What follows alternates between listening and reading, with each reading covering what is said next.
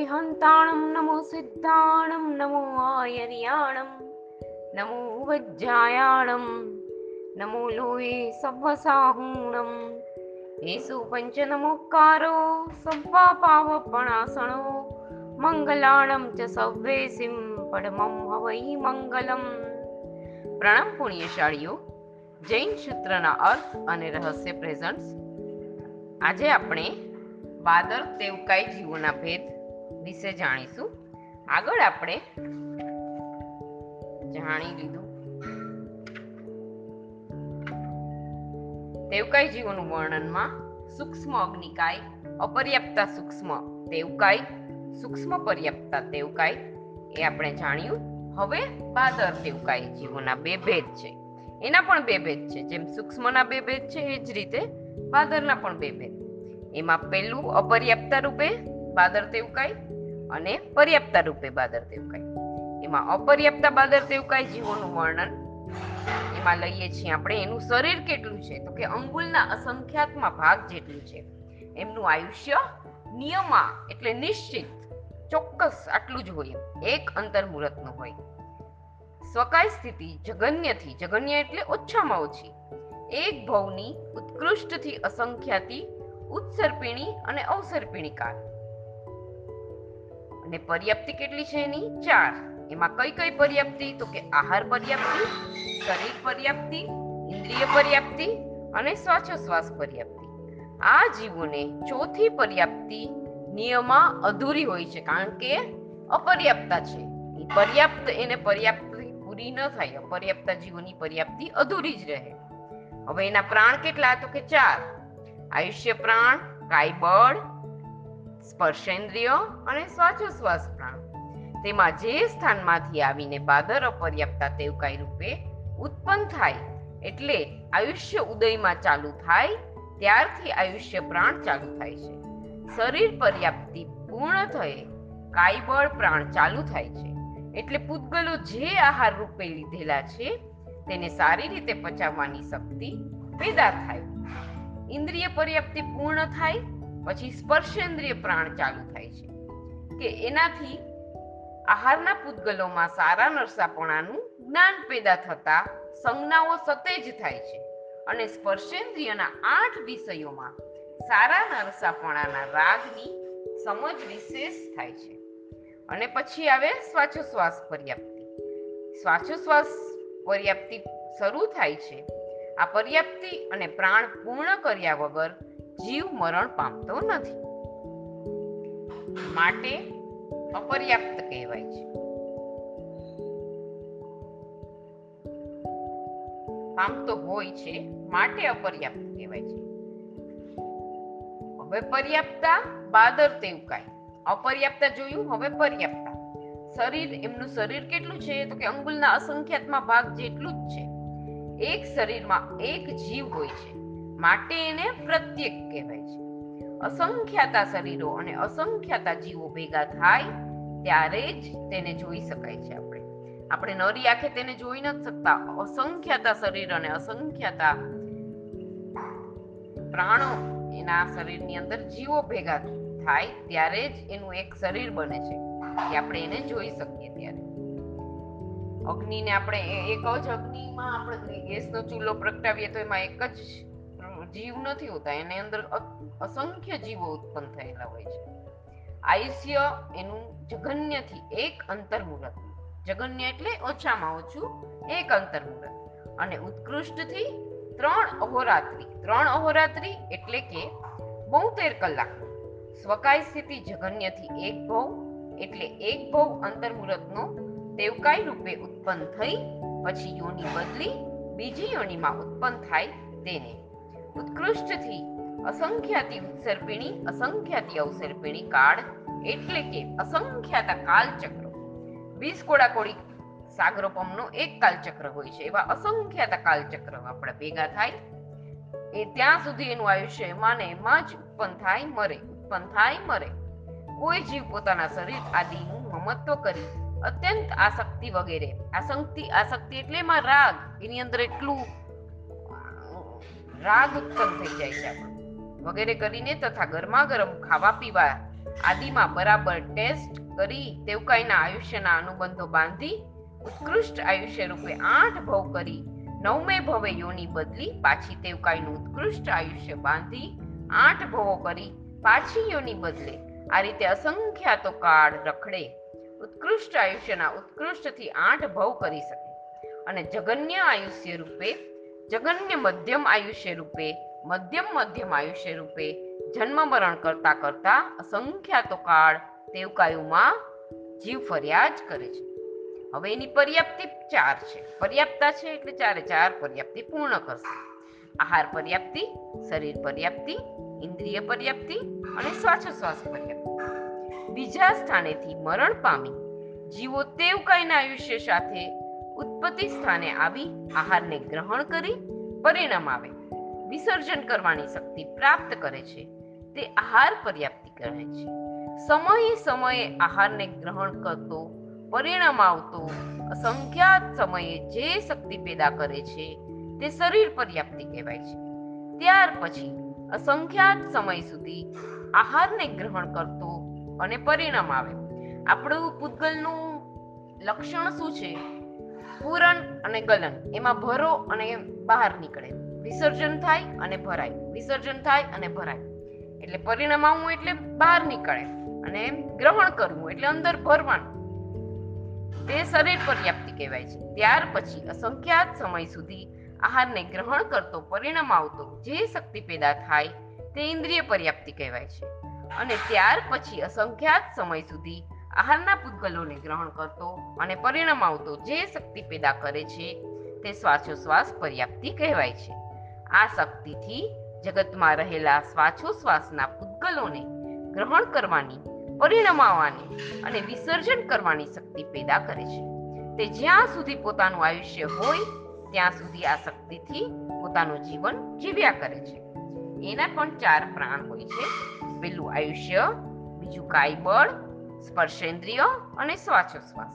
એમાં પેલું આયુષ્ય પ્રાણ જે સ્થાનેથી જીવો મરણ પામી, એટલે પોતાનું ભોગવાતું આયુષ્ય પૂર્ણ કરી તેવકાઈ બાદર પર્યાપ્તા રૂપે આયુષ્ય જ્યાંથી શરૂ કરે છે, ત્યાંથી તે જીવો તેવકાઈના આયુષ્ય પ્રાણવાળા કહેવાય છે.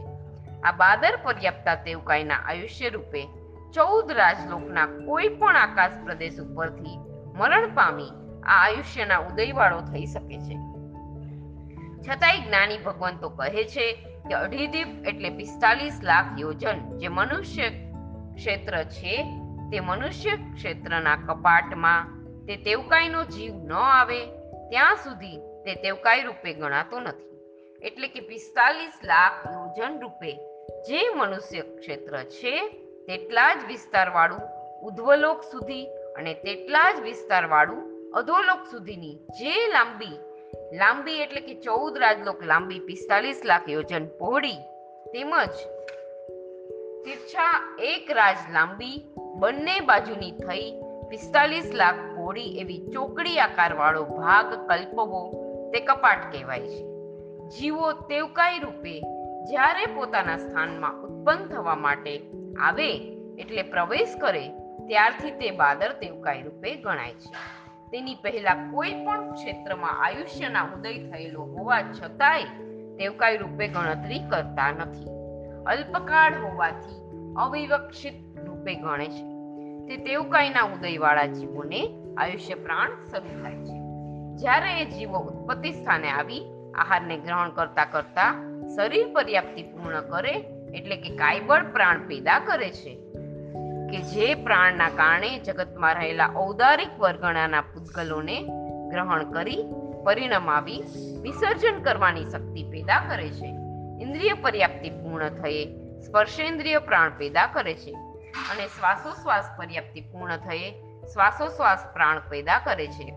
અને પોતાનું જેટલું આયુષ્ય હોય, તે કાળ સુધી આહાર ગ્રહણ કરી પરિણમાવી પ્રાણોને પુષ્ટ કરીને પોતાનું જીવન જીવે છે. એક ચોખાના દાણા જેટલી જગ્યામાં જેટલા તેવકાઈના જીવો રહેલા હોય તે દરેકનું શરીર ખસખસના દાણા જેટલું કરવામાં આવે અને જંબુદ્વીપમાં મૂકીએ તો એક લાખ યોજનવાળો જંબુદ્વીપ પણ નાનો પડે. એક તણખાના નાનામાં નાના કણિયામાં દેવકાય જીવોને અસંખ્યાતા શરીરો હોય છે. એક એક શરીરમાં એક એક બાદર પર્યાપ્તા દેવકાય જીવ હોય છે. અને તે જ અવગાહનાની સાથે ને સાથે જ બાદર અપર્યાપ્તા દેવકાયના જીવો સદા માટે અસંખ્યાતા અસંખ્યાતા અને અસંખ્યાતા લોકાકાશના આકાશ પ્રદેશના જેટલા રહેલા છે, માટે તે જીવો સાતે નારકીના જીવો કરતા અસંખ્યાત ગુણા અધિક હોય છે, અથવા ચારે નિકાયના દેવોની સંખ્યા કરતા અસંખ્યાત ગુણો અધિક હોય છે, માટે શક્ય હોય તો આ જીવોના ઉપયોગ વગર જીવન જીવતા બનવું જોઈએ. ન જ થઈ શકે તો જેમ બને તેમ તેનો ઉપયોગ જેટલો ઓછો થાય એવી રીતે જીવન જીવવાનો પ્રયત્ન કરવો જોઈએ. તો જ હિંસાના પાપથી બચી અહિંસાના પરિણામના સંસ્કારો દ્રઢ કરી શકાય. એ પ્રયત્ન કરતા કરતા કરતા નિરાબાદ મોક્ષ સુખ તેની પ્રાપ્તિ કરી શકાય. આખો સંસાર જે ચાલે છે તે અગ્નિકાય અને અપકાય ઉપર જ ચાલે છે. એની હિંસા સંસારમાં રહેલા જીવને થવાની જ એના વિના સંસારમાં જીવવું શક્ય જ નથી. માટે અભય કુમારે નગરના બધા માણસોને ભેગા કરીને પૂછ્યું હતું કે આ ત્રણ સોના મોહરના ઢગલા જે છે તે એક એક લાખ સોના મોહરના છે. તે એને જ આપવાના છે કે જે જીવનભર કાચા પાણીનો ત્યાગ કરે. અગ્નિનો ત્યાગ કરે અને સ્ત્રીનો ત્યાગ કરે. આખા ટોળામાંથી કોઈ પણ તૈયાર ન થયા. ત્યારે સંયમનો સ્વીકાર કરનારા કઠિયારાએ આ ત્રણેય ચીજનો ત્યાગ કરેલ છે એમ જણાવી અભય કુમારે લોકોમાં તેના પ્રત્યે અહોભાવ જગાડ્યો. આથી લક્ષ્ય રાખીને જેમ બને તેમ અગ્નિકાયના ઓછા ઉપયોગથી જીવાય તેવો પ્રયત્ન કરવો. ખાસ જરૂરી છે. માટે જ્ઞાની ભગવંતોએ સૂક્ષ્મ બુદ્ધિથી જીવોને જાણવા યોગ્ય કહેલા છે. શ્રી સુયડાંગ, સુયગડાંગ સૂત્રમાં અગ્નિકાયની વિરાધનામાં છ એ કાયની વિરાધના થાય છે એવો ઉલ્લેખ આવે છે. આ જીવોની યોની સાત લાખ છે. હવે અહીંયા તેવકાયનું આપણે પૂર્ણ કરીએ છીએ. હવે લઈએ છીએ વાયુકાય જીવોનું વર્ણન. વાયુકાય એટલે શું? તો કે પવન છે શરીર જે જીવોનું, તેને વાયુકાય જીવો કહેવાય હવે વાયુકાય જીવોના બે ભેદ છે. એમાં પણ સૂક્ષ્મ વાયુકાય અને બાદર વાયુકાય. સૂક્ષ્મ વાયુકાય હણિયા હણાતા નથી. છેદ્યા, છેદાતા નથી. જે રીતે આપણે પૃથ્વીકાય અપકાય તેવકાય અને વાયુકાય સૂક્ષ્મ જીવો ક્યાંય ભણ્યા હણાતા નથી, છેદ્યા, છેદાતા નથી, ભેદ્યા, ભેદાતા નથી, પાણીથી ભીંજાતા નથી અગ્નિથી બળતા નથી એવા ચૌદ રાજલોક રૂપ જગતના દરેક આકાશ પ્રદેશ ઉપર અસંખ્યાતા અસંખ્યાતા ઠાંસી ઠાંસીને ભરેલા છે. સૂક્ષ્મ વાયુકાય જીવોના બે ભેદ છે. એક એમાં અપર્યાપ્ત સૂક્ષ્મ વાયુકાય, બીજું પર્યાપ્તા સૂક્ષ્મ વાયુકાય. અપ હવે એમાંથી આપણે લઈએ છીએ અપર્યાપ્તા સૂક્ષ્મ વાયુકાય. તો એનું શરીર અંગુલના અસંખ્યાત્મા ભાગ જેટલું, આયુષ્ય એક અંતર્મુહૂર્ત બધાનું સેમ આ જ રીતે આવશે. વનસ્પતિ કાયમાં અલગથી આવશે બાકી આ બધામાં સેમ છે. સ્વકાય સ્થિતિ જગન્યથી એક ભવ ઉત્કૃષ્ટથી અસંખ્યાથી ઉત્સર્પિણી, અસંખ્યાથી અવસર્પિણી કાળ સુધી જન્મ મરણ થાય છે. પર્યાપ્તિ એની ચાર, આહાર પર્યાપ્તિ, શરીર પર્યાપ્તિ, ઇન્દ્રિય પર્યાપ્તિ અને શ્વાસોશ્વાસ પર્યાપ્તિ.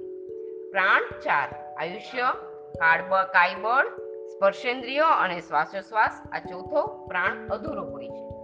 યોની આ જીવોની સામાન્ય રીતે જુદી કહેલી ન હોવાથી સમસ્તિક રૂપે સાત લાખ છે. સૂક્ષ્મ પર્યાપ્તા વાયુકાય. અપર્યાપ્તા લીધું, હવે અપર્યાપ્તા વાયુકાય. શરીર અંગુલના અસંખ્યાતમાં ભાગ જેટલું, આયુષ્ય નિયમમાં એક અંતર્મુહૂર્તનું, સ્વકાય સ્થિતિ જગન્યથી એક ભવની, ઉત્કૃષ્ટથી અસંખ્યાથી ઉત્સર્પિણી અસંખ્યાથી ઉત્સર્પિણી, અવસર્પિણી. કાલચક્ર અસંખ્યાત કાલચક્ર સુધી જન્મ મરણ કર્યા જ કરે છે. પર્યાપ્તિ પણ ચાર જ સેમ આહાર, શરીર, ઇન્દ્રિય અને શ્વાસોશ્વાસ. હવે, ઉત્પત્તિના પહેલા સમયે જે આહારના પૂતગલો ગ્રહણ કરી પરિણામ આવે એટલે ખલ અને રસ રૂપે પરિણમાવાની શક્તિ પેદા કરે તે આહાર પર્યાપ્ત. અસંખ્યાત સમય સુધી આહારને ગ્રહણ કરી ખલ અને રસ રૂપે પરિણામ આવીને વિશેષ શક્તિ પેદા કરે તે શરીર પર્યાપ્તિ કહેવાય છે. અસંખ્યાત સમય સુધી શરીર પર્યાપ્તિ પછી આહારને ગ્રહણ કરતા કરતા જે શક્તિ રસવાળા પૂતગલોમાંથી પેદા થાય તે ઇન્દ્રિય પર્યાપ્તિ કહેવાય.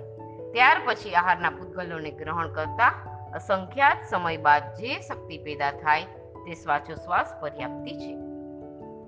પ્રાણચાર જ છે. આયુષ્ય, કાયબળ, સ્પર્શેન્દ્રિય અને શ્વાસોશ્વાસ.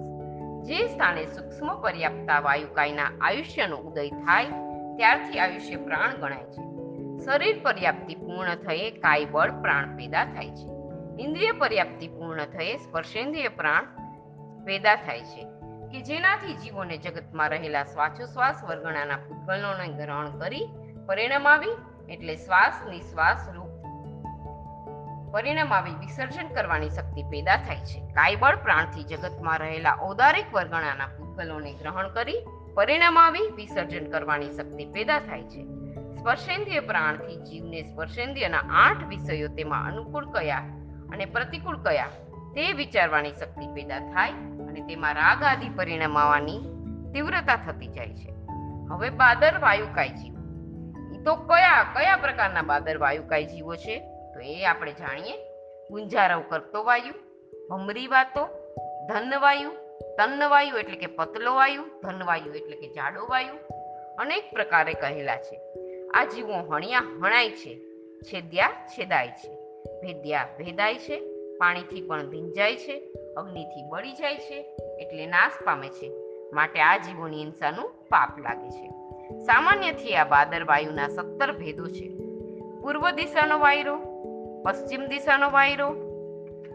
વાયરો એટલે વાયુ પવન ત્રીજું ઉત્તર દિશાનો વાયુ, ચોથું દક્ષિણ દિશાનો વાયુ, પાંચમું ઉધ્વ દિશાનો વાયુ, છઠ્ઠું અધો દિશાનો વાયુ, સાતમું તિર્યંગ દિશાનો વાયુ, આઠમું વિદિશાનો વાયુ, નવમું ગુંજારવ કરતો વાયુ, દસમું ઉપકલ્યો વાયુ, અગિયારમું મંડળીય વાયુ, બારમું જામી વાયુ, તેરમું ઝૂઝ વાયુ, સંવર્તક વાયુ ચૌદમું, પંદરમું ધન વાયુ, સોળમું તન વાયુ અને સત્તરમું શુદ્ધ વાયુ. આ વાયુ કાય પ્રકારના જીવો છે? આ સિવાયના બીજા અનેક વાયુકાયના જીવો હોય છે. આ વાયુકાયના જીવો ચૌદ રાજલોકના આકાશ પ્રદેશો ઉપર હોય છે. માટે ક્ષેત્ર ચૌદ રાજલોક ગણાય છે. અને જ્યાં જ્યાં ચૌદ રાજલોકમાં પોલાણ ભાગ વિશેષ હોય, ત્યાં ત્યાં આ જીવો વિશેષ રહેલા છે. ત્યાં પણ આ બાદર વાયુકાયના જીવો હોય છે. હવે બાદર વાયુકાય જીવોના બે ભેદ છે. અપર્યાપ્ત બાદર વાયુકાય પર્યાપ્ત બાદર વાયુકાય અપર્યાપ્ત બાદર વાયુકાયનું પણ શરીર અસંખ્યાતના, અંગુલના અસંખ્યાતમાં ભાગ. આયુષ્ય નિયમમાં એક અંતર્મુરત. સ્વકાય સ્થિતિ જગન્યથી એક ભવ ઉત્કૃષ્ટથી અસંખ્યાત ઉત્સર્પિણી અવસર્પણી અનંત કાલચક્રો, અસંખ્યાત કાલચક્રો sorry. પર્યાપ્તિ, આહાર પર્યાપ્તિ, શરીર પર્યાપ્તિ, ઇન્દ્રિય પર્યાપ્તિ અને શ્વાસોશ્વાસ પર્યાપ્તિ. આ ચોથી પર્યાપ્તિ અધૂરી હોય છે કારણ કે અપર્યાપ્ત જીવો નિયમા ચોથી પર્યાપ્તિ અધૂરીએ મરણ પામી જાય છે. પ્રાણો ચાર આયુષ્ય, કાયબળ, સ્પર્શેન્દ્રિય અને શ્વાસોશ્વાસ. જ્યારથી બાદર અપર્યાપ્તા વાયુકાય રૂપે આયુષ્યનો ઉદય ચાલુ થાય, ત્યારથી આયુષ્ય પ્રાણ ચાલુ થાય છે. શરીર પર્યાપ્તિ પૂર્ણ થયે, કાયબળ પ્રાણ શરૂ થાય છે. ઇન્દ્રિય પર્યાપ્તિ પૂર્ણ થયે, સ્પર્શેન્દ્રિય પ્રાણ ચાલુ થાય છે. અને શ્વાસોશ્વાસ પર્યાપ્તિ શરૂ થયે શ્વાસોશ્વાસ પ્રાણ શરૂ થાય છે. આ ચોથો પ્રાણ હંમેશા અધૂરો જ રહે છે. એક બાદર પર્યાપ્ત વાયુકાય જીવની નિશ્રાએ એટલે એટલી જ અવગાહનામાં અસંખ્યાતા લોકાકાશ, આકાર પ્રદેશ, જેટલા જીવો એટલે અસંખ્યાતા બાદર પર્યાપ્તા વાયુકાય જીવો હંમેશા રહેલા છે. આ જીવોની સમુદાય રૂપે સાત લાખ યોની છે.